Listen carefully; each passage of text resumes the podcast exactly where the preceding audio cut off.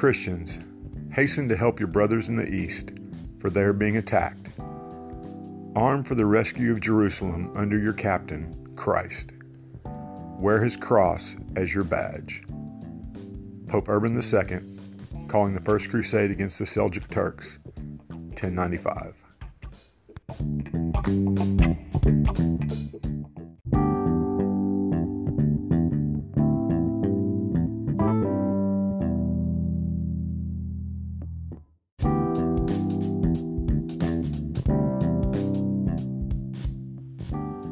Welcome to the Revisionist History Podcast, where we set the historical record straight, no matter who it might offend. I'm Paul, and today we're going to finally jump into a subject I've alluded to multiple times in previous episodes, but hesitated to take on because it's such a daunting and also extremely controversial topic. I finally came to the decision to wade in slowly, with an episode type that's been popular for the past several episodes. Thus, I give you the top three myths of the Crusades. One of the biggest problems with studying the history of the Crusades is not just the revisionist aspect, but the fact that the history itself has been so politicized. Radical Islamist terrorists have taken up the Crusades and their own twisting of the history of the Crusades to further their cause among the general Muslim population. The facts are that there were numerous atrocities on both sides, military successes and failures on both sides, acts of bravery and chivalry on both sides, and enduring distrust on both sides as a result of the Crusades. But there are a few persistent myths and revisions that need to be addressed, and that's as good a place as any for us to begin. The first, and probably most persistent myth, is that the Crusades were called to convert Muslims to Christianity. As was the case in the Reconquista in Spain and the later battles to recover Eastern European lands, Hungary, Romania, the Balkans, etc., from the Ottomans, the Crusades in the Holy Land were intended to recover previously Christian lands that had been conquered by the Muslims. It's almost completely forgotten today that North Africa was predominantly Christian for 600 years, from the 1st century to the 7th century, when Arab armies overran it. St. Augustine, for example, one of the four doctors of the Western Church, was from what is now Algeria.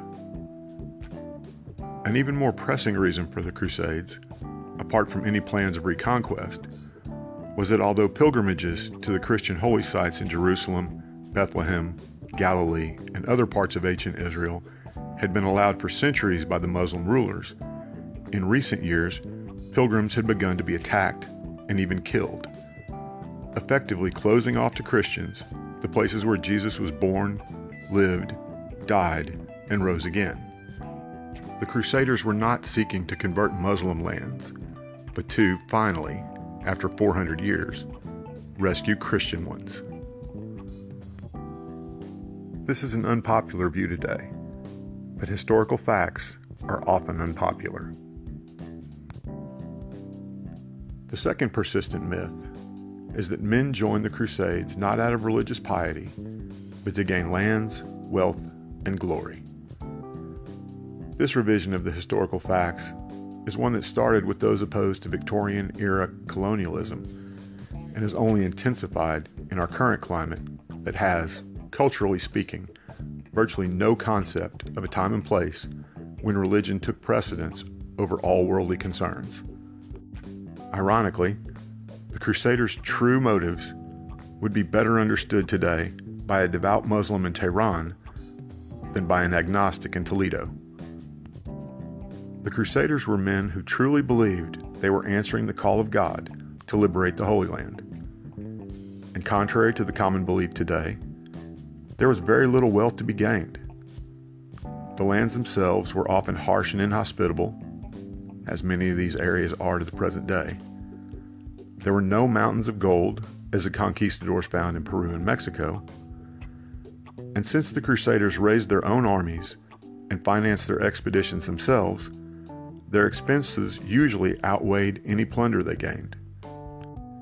and instead of setting up their own little kingdoms, most, in fact, returned home as soon as their vows were fulfilled. It's crucial to remember that the Crusaders went voluntarily, and many, if not most, did not expect to survive, and an alarming number did not. Even in 1095, there were easier ways to get rich. Our third pervasive myth can be summed up with one word Saladin. I use only his name because his name alone conjures up contradictory images depending on who you ask. Counterintuitively, he's almost more revered today in the West than in the Muslim world. That the man who retook Jerusalem and most of the Holy Land except for Tyre from the Crusaders would be looked upon well by Christians today is perhaps his greatest self promotion legacy. Much of what we think about Saladin was true, at least in large part. He was generous to a fault. He was a devout Muslim. He even, very briefly, united the Muslim world. But like any master politician, and he was far more politician than anything else, Saladin looked out most for the interests of Saladin. We know he defeated the Crusaders on numerous occasions, but on others he negotiated with the Franks, especially when it benefited him in an internal Muslim power struggle. He fought Italian crusaders, but at the same time bought wood and other materials from Italy to build his fleet. He was, in short, neither the romantic hero who was more Christian than the Christians, nor the equivalent of an Arab George Washington as some Muslims regard him today.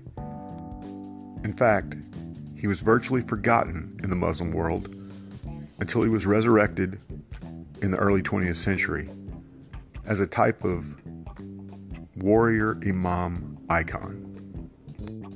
And that icon has been twisted to such a degree, to such a perverse manner, that Saddam Hussein considered himself the second coming of Saladin. That, my friends, is historical revisionism. Now, in some future episodes, we'll take on a few more myths and delve more deeply into all of them, including the false narrative popular today that the Islamic world learned to hate Christians in the West as a result of the Crusades. Here's a brief sneak peek at the answer. Until it became convenient as a propaganda tool in the early 20th century, most Muslims for nearly 800 years saw the Crusades as a minor footnote, a weak, failed attempt to take a land that was theirs. You may wonder why we should care about the myths of the Crusades, or about correcting them. Well, we should precisely because the revisionist history is being peddled wholesale in an unfortunately successful attempt to stoke hatred around the globe. Getting the history right won't automatically change that, but it's a step in the right direction. We'll see you next time.